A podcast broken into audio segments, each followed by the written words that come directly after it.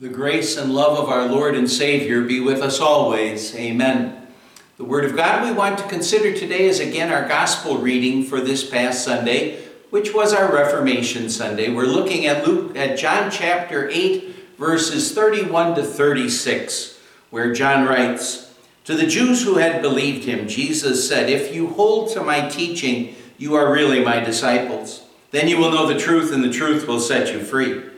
They answered him, We are Abraham's descendants and have never been slaves of anyone. How can you say that we shall be set free? Jesus replied, I tell you the truth. Everyone who sins is a slave to sin.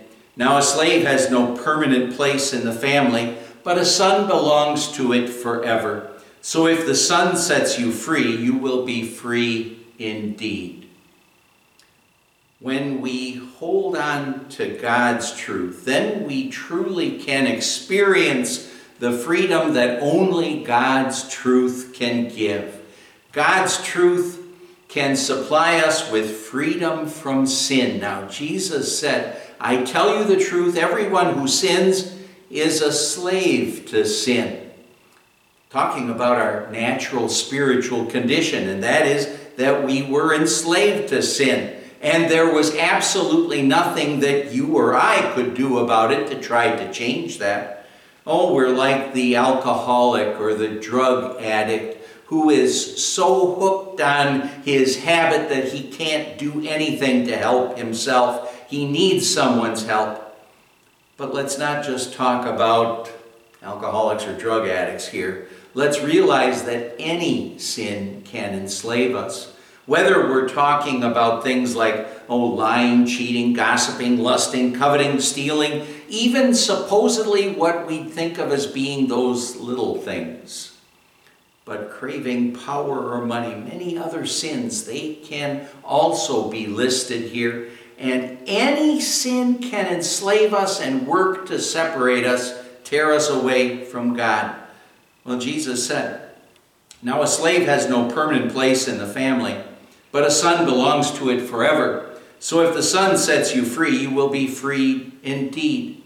Jesus is encouraging us here to experience the freedom that only God's truth can give. And Jesus' point is simple a slave, one person who's under those circumstances, he maybe could enjoy his master's home for a while, but the fact is, is that he could be sold or he could be kicked out of that position by his master because of the circumstances and have nothing.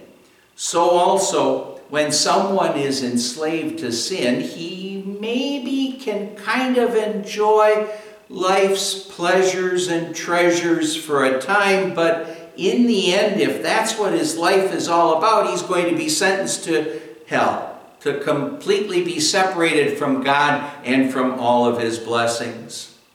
Well, now, since the Son of God died and rose from the dead for us, and because the Holy Spirit has called us to faith in Jesus, how thankful we have to be that we've been freed from that slavery to Satan, sin, death, and hell. And not only have we been freed from that slavery, but we've also been adopted into God's believing family. No longer slaves, children of God. And as members of God's believing family, now we're heirs of heaven, and we have God's promise to be with us and to help us to fight against the sin that wants to try to enslave us again. When Luther was a young man, his conscience absolutely tormented him.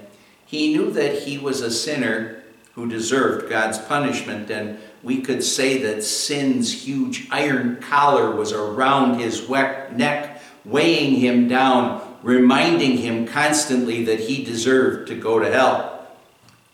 But when God used the scriptures to send the Holy Spirit to him, he was changed.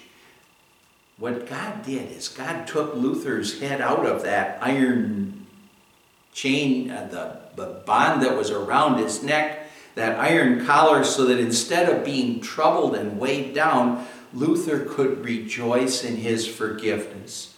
God's word gave him the peace of God that surpasses all understanding. He was experiencing the freedom that only God's truth can give. God's word does the same thing for us. God used his word, sending the Holy Spirit to us to take our necks out of sin's huge iron collar that would have weighed us down as well. And now God's truth has set us free from that.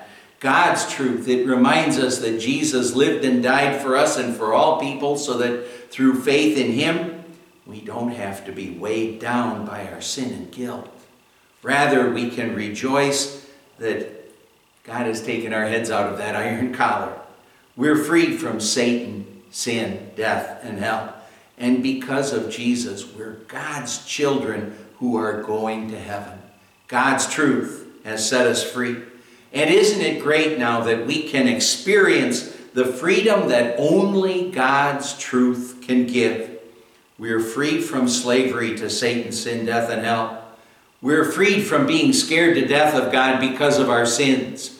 And we have the peace of God that surpasses all understanding. Amen. Let's pray. Lord God, Heavenly Father, thank you for giving us your word that tells us of Jesus, our Savior. Thank you for giving us your truth, God's truth, which sets us free and assures us of heaven all because of Jesus, our Savior. Build up and strengthen our faith so we're always holding on to your truth, God's truth, and experiencing that freedom which only God's truth can give. We pray in Jesus' name, amen. And the grace of our Lord Jesus Christ and the love of God the Father and the fellowship of the Holy Spirit be with you always.